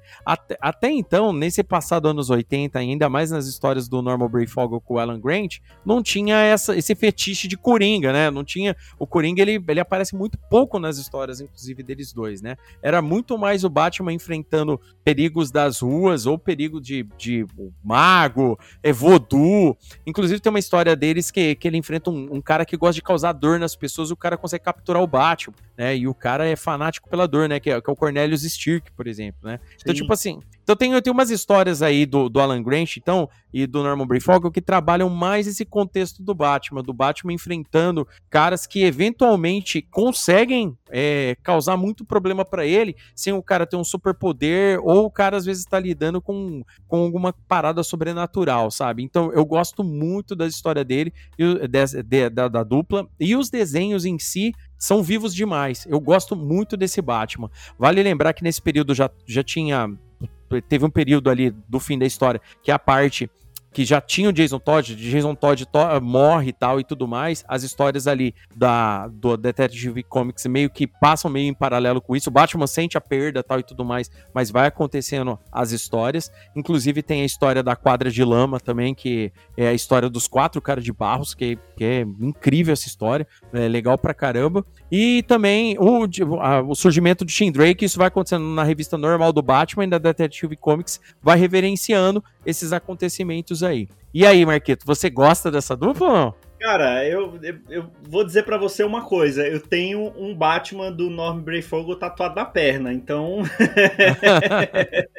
então eu acho que eu sou um pouquinho suspeito para poder falar dos desenhos dele, né? Do, uhum. Dos desenhos do Norm. E, cara, é, o, o Alan Grant, é, é, aquela é justamente o que está saindo agora nesses sagas, né? São aquelas uhum. histórias, uhum. são aquelas histórias que realmente a gente sente falta do Batman de hoje em dia, né? Porque é... e assim a gente falou do Morrison, mas é uma coisa que, que, que é a parte ruim que o, que o Morrison trouxe para o Batman, Principalmente quando o Morrison escreveu a Liga, que é aquela coisa uhum. do Batman tá super preparado para tudo, né? Pois e é. esse, esse Batman ali dos anos 80, do, do Alan Grant, do Chuck Dixon, é um Batman que, que se fia muito mais nas habilidades dele uhum. de detetive, habilidades marciais, do que em Tractana, né? Do que em, bate-computador, do que nos equipamentos, né? Do que naquela. que ele fala daquela preparação, né? Do, do uhum. Batman. Ele, ele é, é, age muito mais com o intelecto intelecto dele com as habilidades dele. Então, é, é, eu, eu gosto muito desse tipo de história. E ali,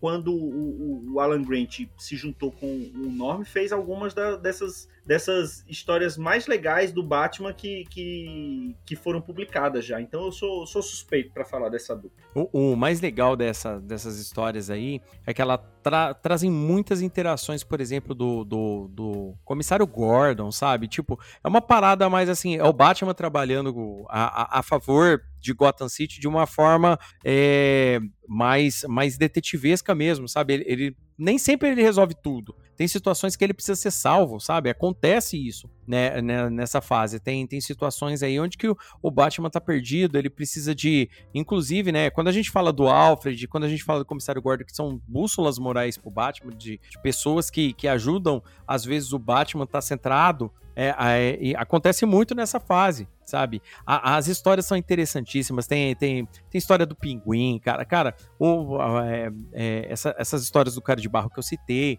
Mas também tem, cara, tem, tem histórias que, que mexem com o cotidiano de, de outras nacionalidades, entendeu? Tem, tem uma história do, do Batman indo pra Inglaterra, por exemplo. Tem uma história do Batman é, do Batman tendo que lidar com, com problemas aí oriundos de outros arcos do passado, que o, o Alan Grant vai lá e pega, retrabalha isso de uma forma é, muito interessante, sabe? Eu acho é, importante quando eles trabalham isso né, com, com com, com, todo esse contexto do desenho do Norm Brayfogle, porque o desenho do Norm, é, ele coloca o Batman num outro patamar ali. E os anos 80, nesse período dessas histórias saindo, já estava extremamente competitivo de quadrinhos, né? Já tinha saído Cavaleiro das Trevas, já tinha saído o Watchmen, a, a, a balança a balança editorial já tinha mudado, né? O, o, foco, então, era quanto mais história fosse sombria, quanto mais ela tivesse aquele aspecto urbano, sujo pesado para dar aquele choque no leitor,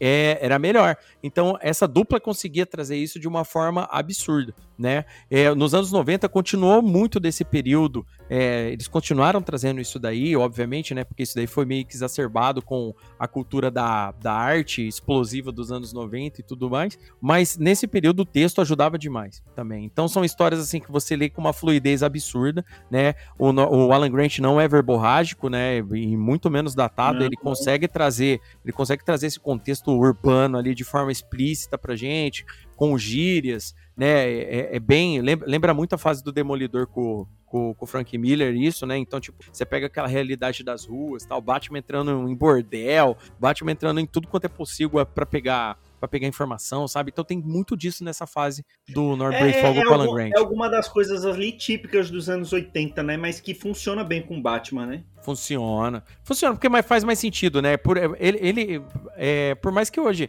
ele seja de Liga da Justiça, ele tá no meio de super-heróis ali, o, não, não dá pra gente tirar ele do, do balaio dos vigilantes, né? Ele é um cara que tá ali fazendo a ronda dele na rua, de repente ele tá vendo um assalto, ele aparece do nada, né? Tem, tem uma hora, tem, um, tem, uma, tem uma, uma, uma história engraçada, ele dá um carreirão numa molecada, cara, a molecada tá assaltando, tá, ele dá um carreirão na molecada, a molecada vai... Ele fala, o que, que vocês estão querendo? Não, é que a a gente quer virar uns bandidão, sabe? Os moleques falando na lata pra ele. Porque é assim, cara, que, que os Noia vai falar, entendeu? Não, a gente quer entrar nesse mundo, a gente quer ser isso, é a realidade das ruas, sabe? Não é aquele negócio do, do, do, do personagem vai lá, daquela super lição de moral, os meninos, beleza, super-herói, estou indo pra casa agora, mudei minha vida, entendeu? Não, foda-se que você é o Batman, a gente quer virar bandidão, entendeu?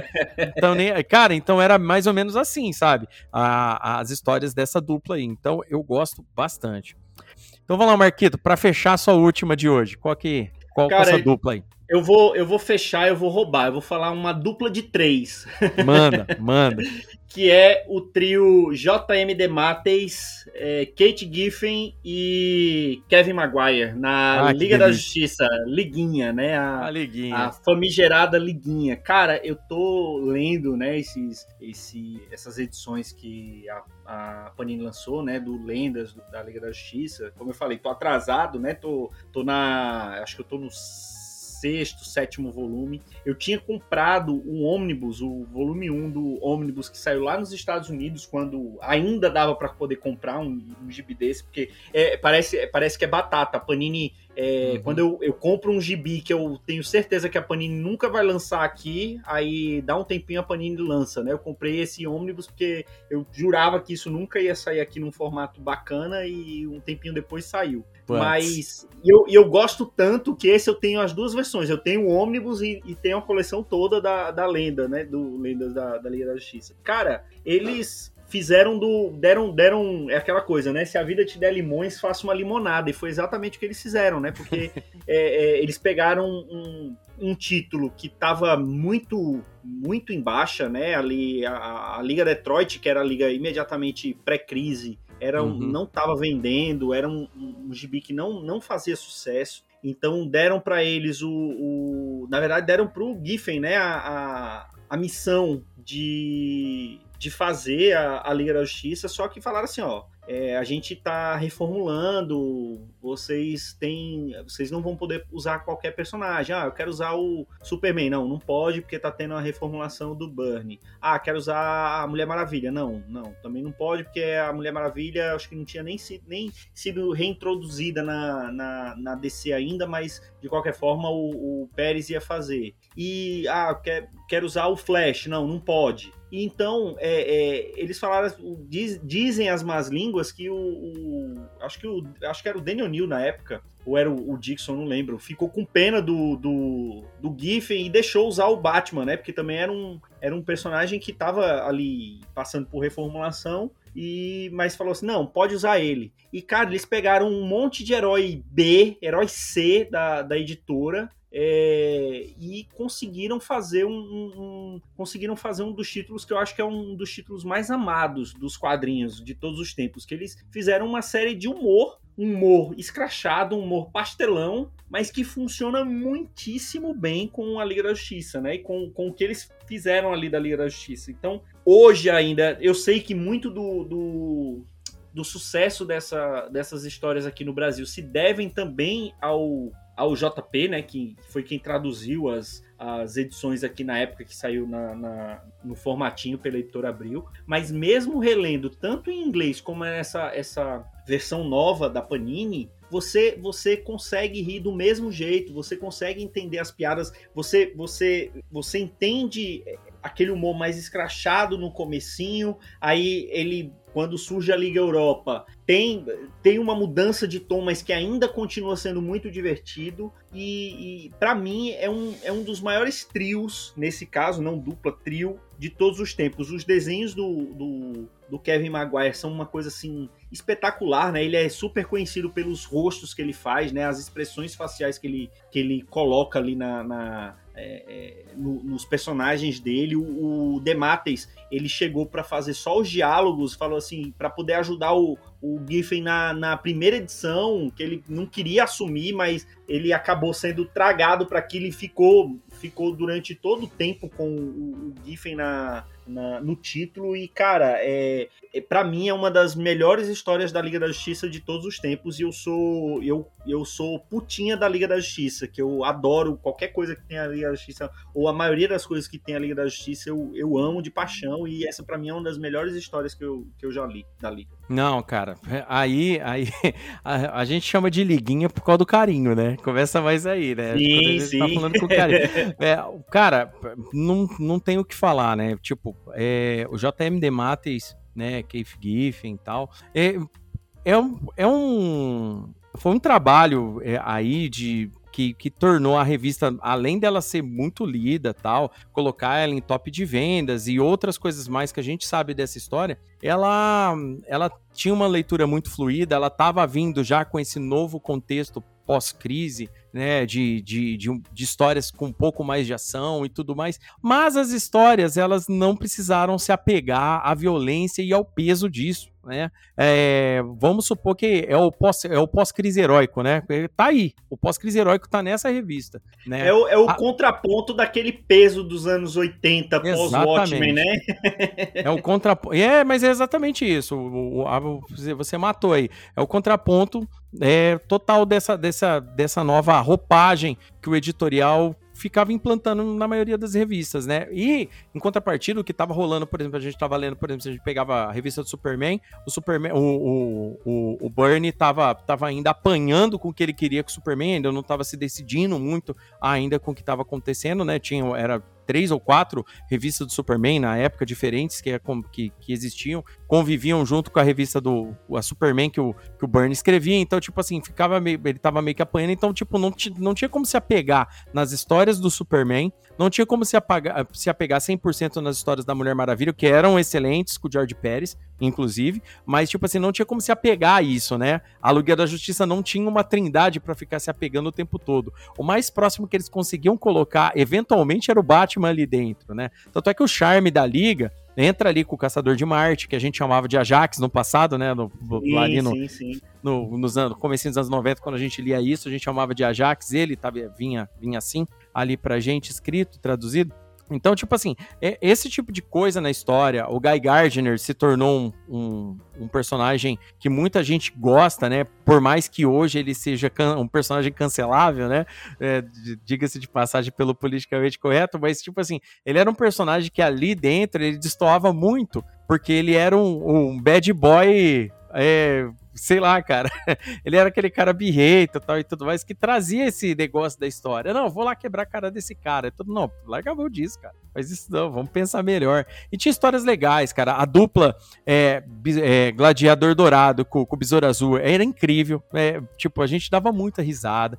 Entrava, entrava personagens ali como, como depois entrou a Gelo, entendeu? Então, tipo assim. A Fogo. A Gelo e a Fogo. O, o, no comecinho, o Capitão Marvel, né? Que agora é o Shazam, é, é muito engraçado pois a é. interação dele ali com os, com os demais personagens, né? Ele, ele ali com. que ele era o, o, o cara inocente, né? Porque a, essa Liga da Justiça ela surgiu de lendas, né? Foi que era a Mega Saga, eu acho que era, era a Mega Saga imediatamente posterior à crise. Então ela surgiu em lendas. E, e em lendas, quando falaram assim, vamos formar uma nova Liga da Justiça, um dos personagens que fez sucesso, que, que participou de lendas ativamente, era o Mutano. E o Mutano recusou participar da Liga da Justiça, porque na época o, o Titãs fazia muito mais sucesso do que, do que a Liga, né? Então é, é, teve isso também. O, então o, a interação que ele conseguiu fazer do, de todos os personagens, e aí depois com o surgimento da Liga Europa, aquelas primeiras histórias deles implantando a, a implantando a, a,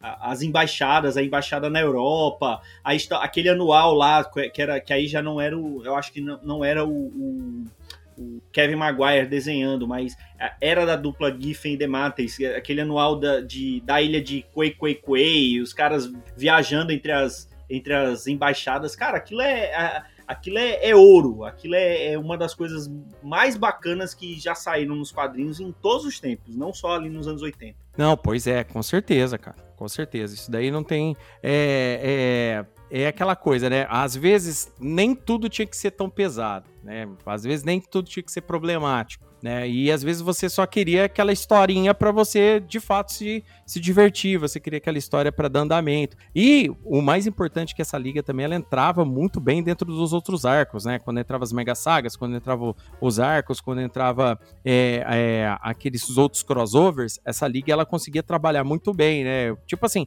é, o, a DC tinha um office bom ali no fim dos anos 80 ali, sabe? Tinha um office bom começo dos anos 90 ali, durante todo o período dessa run ali, ela teve um office bem conciso, né? Que trabalhava, às vezes, com um ano de antecedência com o que ia ter, o que não ia ter, né? Então, tipo, isso é importante, isso é interessante. Então, tipo assim, isso, no meu ponto de vista, acrescenta demais ao resultado final, que foi o trabalho dessa equipe aí, né? Desse, desse trio, né? Desse trio criativo desse caso. É, então, tipo assim, é, é, legal também que depois, anos depois, quando eles vêm com esse negócio de, de fazer aquele revival, que vai sair pela Panini, ou já saiu, se não me engano, né? Eu ainda não terminei a liguinha, eu não tive condição financeira ainda para terminar. Ainda faltam uns quatro volumes para acabar. Já, já, eles, já, eu... eles já publicaram, já, já encerrou, publicaram as duas minisséries, né? Mas Aquela... eu gosto muito, cara. Eu, eu sinceramente, cara, é, é, é, um, é, um, é um gibi que eu recomendo para qualquer um que gosta de super-heróis. Cara, eu quero, quero um, um gibizinho de super-heróis aí, sem compromisso legal, que eu vou me divertir. Tem ação também, tem história séria? Tem. Tem, tem tudo. Tem. Ali, ali, ali não, não, não, não quer dizer que, que é 100% good vibes, não. Mas é ainda mais aquela fase ali da morte do Superman ali, acho que já, já entra nessa fase. É, Mas... é, é, uma, é uma pena que a Panini não publicou, não, não, é, ela realmente só publicou a, a liga do, do Giffen com Demates. Ela poderia ter continuado, ter publicado ali a liga do Dan Jurgens, que era, acho só, só, são só dois volumes, mas ela não sei se. Não, não, não, não, deve publicar, porque aí quando na saga da Liga da Justiça ela já começa com a liga do, do Morrison. Mas é, eu, eu, eu queria muito que publicasse pelo menos a liga do, do Dan Jurgens, são só dois volumes. Aí depois vem Danvado, aí já não. Já, já é ladeira abaixo para poder vir o Morrison para resgatar a Liga da Justiça. Pois é, cara, bacanudo. Eu vou, eu vou trazer mais uma aqui, aí depois a gente faz umas menções honrosas aí, só pra não, a gente não deixar de, de citar. Mas eu vou trazer Fechou. a última aqui, é, porque se eu, se eu não falar essa última aqui, eu, a galera vai confiscar minha carteirinha de ex-fã, então eu vou ter que falar do, do Chris Claremont com o John Byrne aqui, né? Porque se eu não falar dela, vai dar, vai dar ruim. Então, bom, Chris Claremont e John Byrne. É, Pode ser considerado por muitos a maior dupla criativa dos quadrinhos. Eu acho isso totalmente questionável, né? Isso é de cunho pessoal para muita gente. É, mas é inegável que eles trouxeram histórias dos X-Men que colocaram a equipe num novo patamar né? Embora o Chris Claremont, no meu ponto de vista, seja muito mais, eu acho que a contribuição do Chris Claremont nisso seja muito maior pelos roteiros, pelo conteúdo do que vinha na história. O John Byrne era um desenhista sem igual também, assim como o George Pérez, o John Byrne ele era um desenhista muito bom, né? Ele trabalhava a, o, o, rosto de personagens tal e tudo mais, né? Ele, ele não, é, no, na minha opinião, na opinião do Leonardo, ele só não ganha do George Pérez porque o George Pérez sabia desenhar criança. O é. John Byrne desenhava criança com cara de adulto. Né? Então, tipo assim, é um pequeno, um pequeno as detalhe. Do, as crianças do Burnie eram crianças de filme de terror, né? pois é, cara. O Burnie, o Burnie a, a, a, as primeiras aparições da Kit Pride, de, da Kit Pride dele é, nossa, Deus me livre. Nossa, é feio pra caramba. Mas, cara, o, o John Byrne, ele desenhava muito bem ação. Eu, eu acho assim que ele desenhava ação muito bem, que ele desenhava movimentações muito bem, que ele desenhava é, é, paisagens muito bem né? Mas eu acho que, que a, a estrela da dupla é, é, tá, tá nos roteiros, né? É, é, que a combinação deles dois juntos, eu acho que, que fazia o um negócio subir de nível muito alto, né? Ali na saga da Fênix Negra, Dias de um Futuro Esquecido, a hora que tá no auge mesmo da, da dupla né? É, eu acho que é, dispensa apresentações, né? Tem um episódio aqui que a gente fala, inclusive, da fase inteira do Claremont, né? É, o, o, Marquito já deve ter falado do podcast dele, tem vários podcasts aí onde a galera sempre está citando o Chris Claremont em, alguma, em algum momento, mas eu acho que essa é uma fase né, que para quem é leitor de X-Men hoje aqui no Brasil, é, não tem condição de importar tal e tudo mais, vai ter que comprar material da Panini, é, tá, tá muito bem servido, porque tá saindo um monte de reedição da, dessas fases todas do Claremont tal e tudo mais, vai reimprimir toda a fase do John Byrne de novo, junto com, com o Chris. Né? O destaque dessa fase para mim, por mais que a galera que é Dias de um Futuro Esquecido seja a minha saga predileta dos X-Men e tal e tudo mais, a saga da Fênix Negra todo mundo gosta como ponto alto. O que eu mais gosto nele é aquele período pós a primeira saga da Fênix, quando eles voltam do Cristal Micran. Aquela fase onde que depois eles enfrentam o Magneto, eles ficam separados um ano, entendeu? Essa, essa fase dos X-Men é, é, a que eu mais gosto. É quando é trabalhado o sentimento deles, quando é trabalhado eles como uma equipe, como uma família nesse período. E os desenhos do Bernie, junto com os roteiros do Claremont aí, combinam demais, né? Eles trazem inimigos como Zaladane e tal e tudo mais de novo. O que, que você me diz sobre essa época aí, ô, meu querido Marquito? Cara, é... foi, foi o período que, que fez dos X-Men essa potência que é hoje, né? Foi que quem trouxe os X-Men para para ser um dos principais é, grupos, ou talvez o principal grupo da Marvel em muito tempo, né? Até. Pera aí um pouquinho que tá passando um vigilante aqui fazendo barulho. Deixa eu retomar. É, foi, foi o principal grupo da Marvel até o filme dos Vingadores, talvez. É, então, aí teve toda aquela treta da Marvel com, com a Fox tal, e,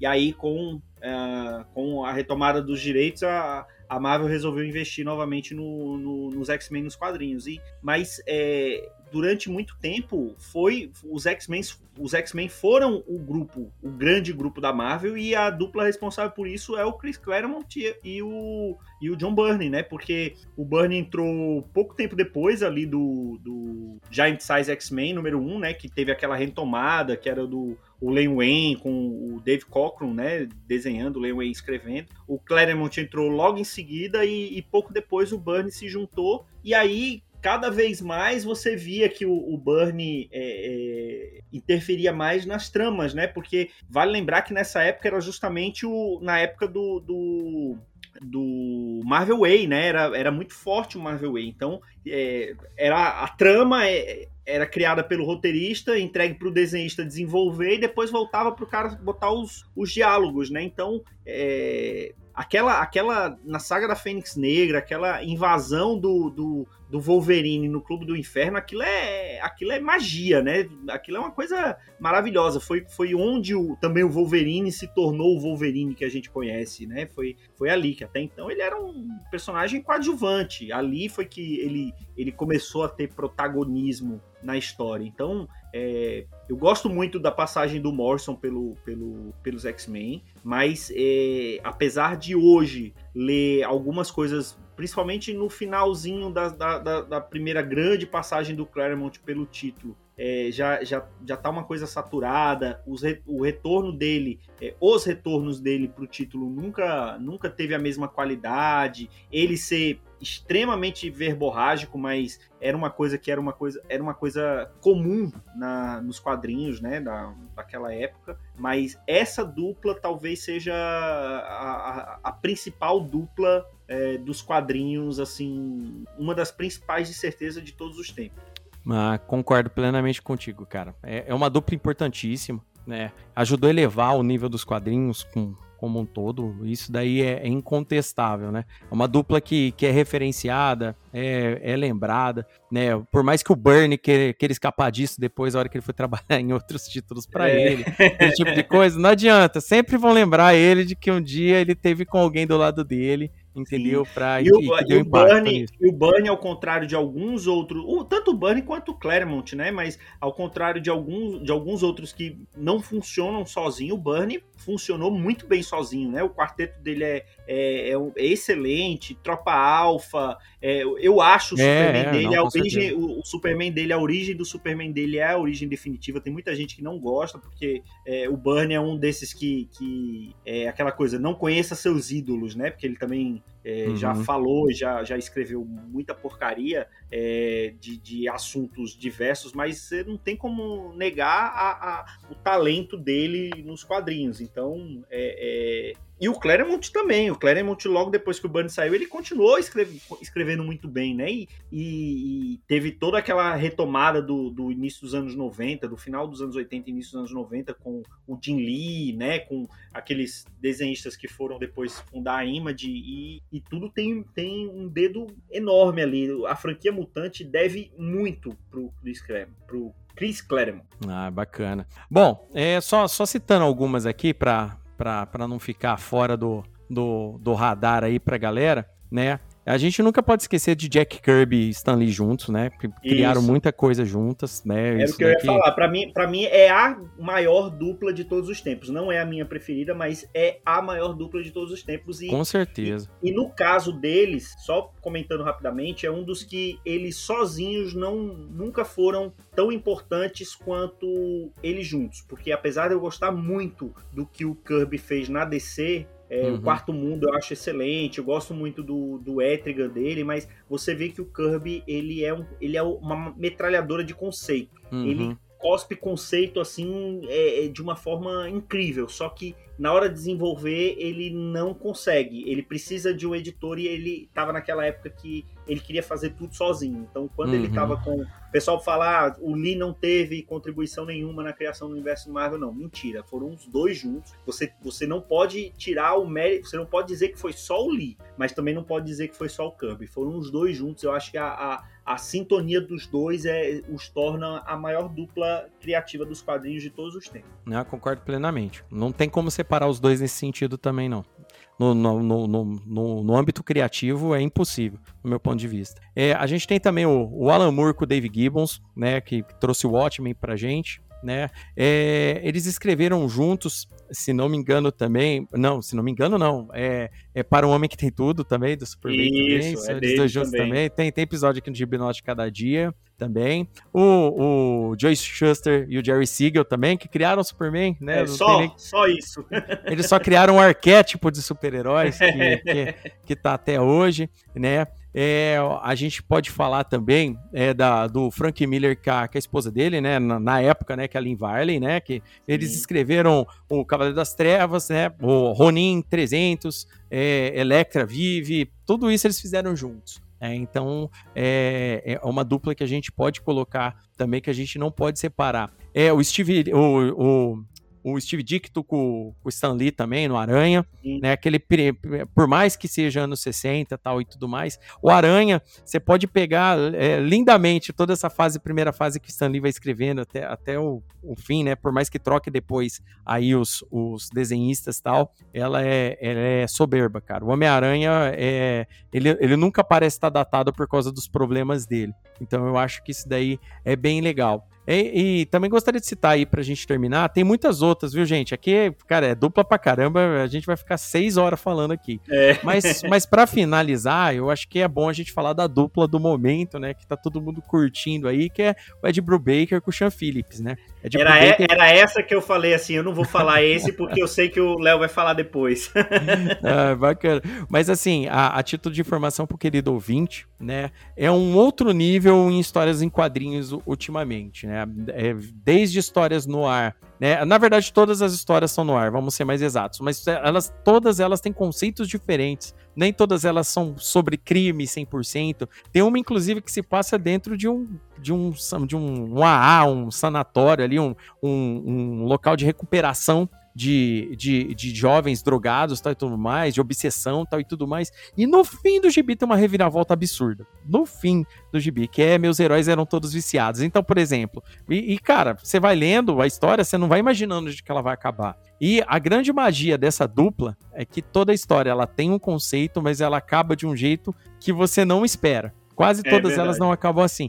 Então, isso é muito legal. Por mais que as, algumas delas tenham um conceito constante, né? Tipo, matar ou morrer, ela tem um conceito constante, mas ela te traz reviravoltas, né? E isso daí tá deixando a galera louca, entendeu? E essa dupla tá criativamente escrevendo quadrinhos ali desde o fim, é, desde 2008, né? 2010, se não me engano, né? Que eles já estão fazendo essas isso. revistas. Então tem aí Cognito, é, Cena do Crime, Fatale. Fatale é demais. Fatale é muito Criminal. bom. Entra o, o, o Criminal, que tá aí fazendo muito sucesso recentemente aqui no Brasil, a galera tá pegando bastante, né? O Pulp, que eu falei lá no, no Arte Final, eu falei de Pulp, inclusive, lá no Pilha. Sim. né? E, e, tipo, a Fatale eu gosto porque traz um pouco de parada Call of Cthulhu, aquelas paradas todas junto com investigação criminal, é, testamento, testamento de uma pessoa. Cara, é muito legal, velho. Então, tipo assim, é de Brubaker, Sean Phillips, Editora Mino tá trazendo todo o catálogo do, dos caras aqui hoje, aqui pro Brasil, então compensa muito. Compensa vale, muito vale vocês muito. terem isso daí e é bem legal. Vale muito.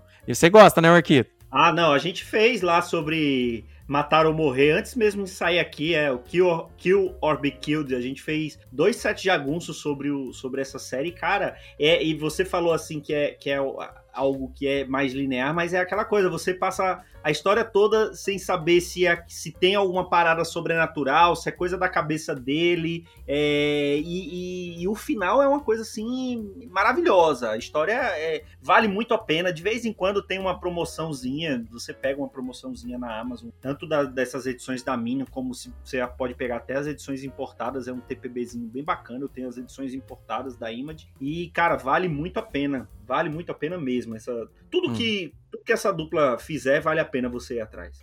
Não, beleza, cara, show de bola. Então tá aí, meus queridos ouvintes, essas foram as duplas que a gente trouxe aqui né? Tem muitos mais, tem muitas mais, na verdade. Ah, tem, Gartienes e Steve Dillon. Putz, é... né? Pois é.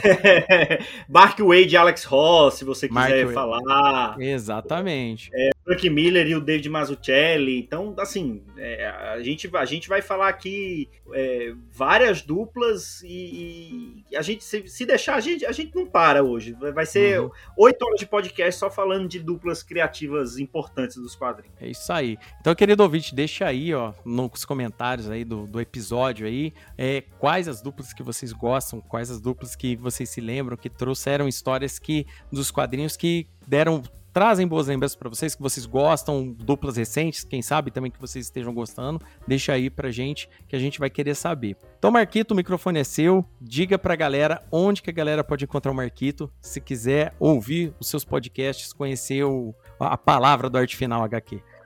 Cara, primeiro eu quero agradecer muito o convite. É, escuto sempre o Gibi Nosso de Cada Dia, escuto sempre o Crossovercast, o Filme Nosso de Cada Dia, escuto todos os, os projetos que você está envolvido. E, cara, para quem gostou aqui um pouquinho do que eu falei, pode me encontrar lá no site artefinalhq.com.br é, lá estão todos os nossos podcasts, né? O Pilha de Bis, que é o que sai semanalmente, toda segunda-feira. É, normalmente tem um Pilha de Bis novo. A gente é, tem essa pegada bem parecida com, com o que você faz aqui no, no Gibi Nosso. A gente, às vezes a gente pega um gibi e comenta sobre ele, às vezes a gente faz pequenos reviews, né? Fala do que leu na semana. É, a gente já fez é, pilhas temáticos falando de, da época quando estava saindo o é, Doomsday Clock, a gente falou de todas as edições, agora a gente está falando de Axie, é, de Flashpoint Beyond, de, de, Dark Crisis, né? A gente tá falando dessas novas sagas da, da Marvel, então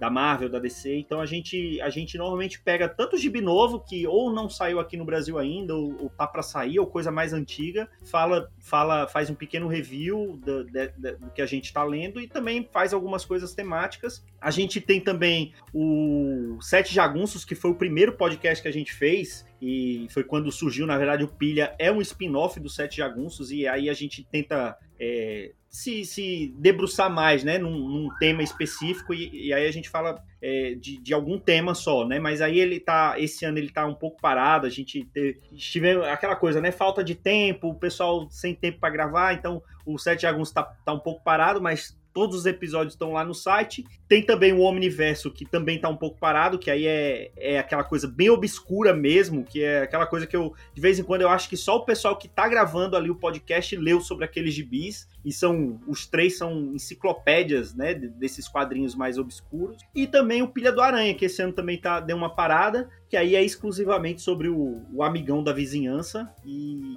falam de, de, notícias, de alguma saga específica do Homem-Aranha e que a gente também pretende retomar agora em 2023 esses projetos que estão um pouco parados. Então, que, querendo ouvir, é só procurar lá por é, artefinalhq.com.br e nas redes sociais é arroba artefinalhq. Acha no YouTube, no, no Twitter, no Instagram e quem quiser me ver falando é, de quadrinhos e de outras coisas mais no Instagram, pode me seguir lá também, arroba Marcos Felipe, Eu acho que o meu nome é, é meu, meu pai fez o favor de é, botar a escrita do meu nome bagunçada, que eu tenho que soletrar toda vez que eu, que eu falo para alguém, mas o Léo vai colocar aí o link e vai ficar fácil para todo mundo que quiser me seguir, quiser me ouvir falar, falar de quadrinhos lá no Arte. E mais uma vez, valeu pelo convite, Léo. Ah, tamo junto, cara. Fazia tempo que eu queria chamar você aqui para participar junto conosco, Marquinhos. Vixe, é, é, uma, é um prazer e uma honra. Né? Eu sou um ouvinte do teu podcast, sou teu fã. E você tá aqui, aqui só tá brilhantando aqui o episódio, deixando ele mais legal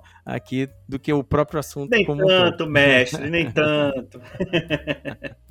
Mas tudo bem, ó. É, obrigado por você ter vindo. Obrigado, querido ouvinte, por mais esse episódio, tá ouvindo aí até o fim. Não deixe de seguir aí, eu vou deixar todos os, os, contatos aí do Marquito, os podcasts e tal e tudo mais. E não deixe de seguir o Gibinós de Cada Dia nas redes sociais, lá no Instagram, no podcast, no podcast Gibinós, é, Gibinós Podcast, olha, tô até esquecendo o Instagram, Gibinós Podcast. E também me seguir no Twitter lá, Léo Palmieri Gibi, pra gente estar tá conversando. Beleza? Então, até o próximo episódio de Binócio de Cada Dia, querido ouvinte, e tchau. Tchau.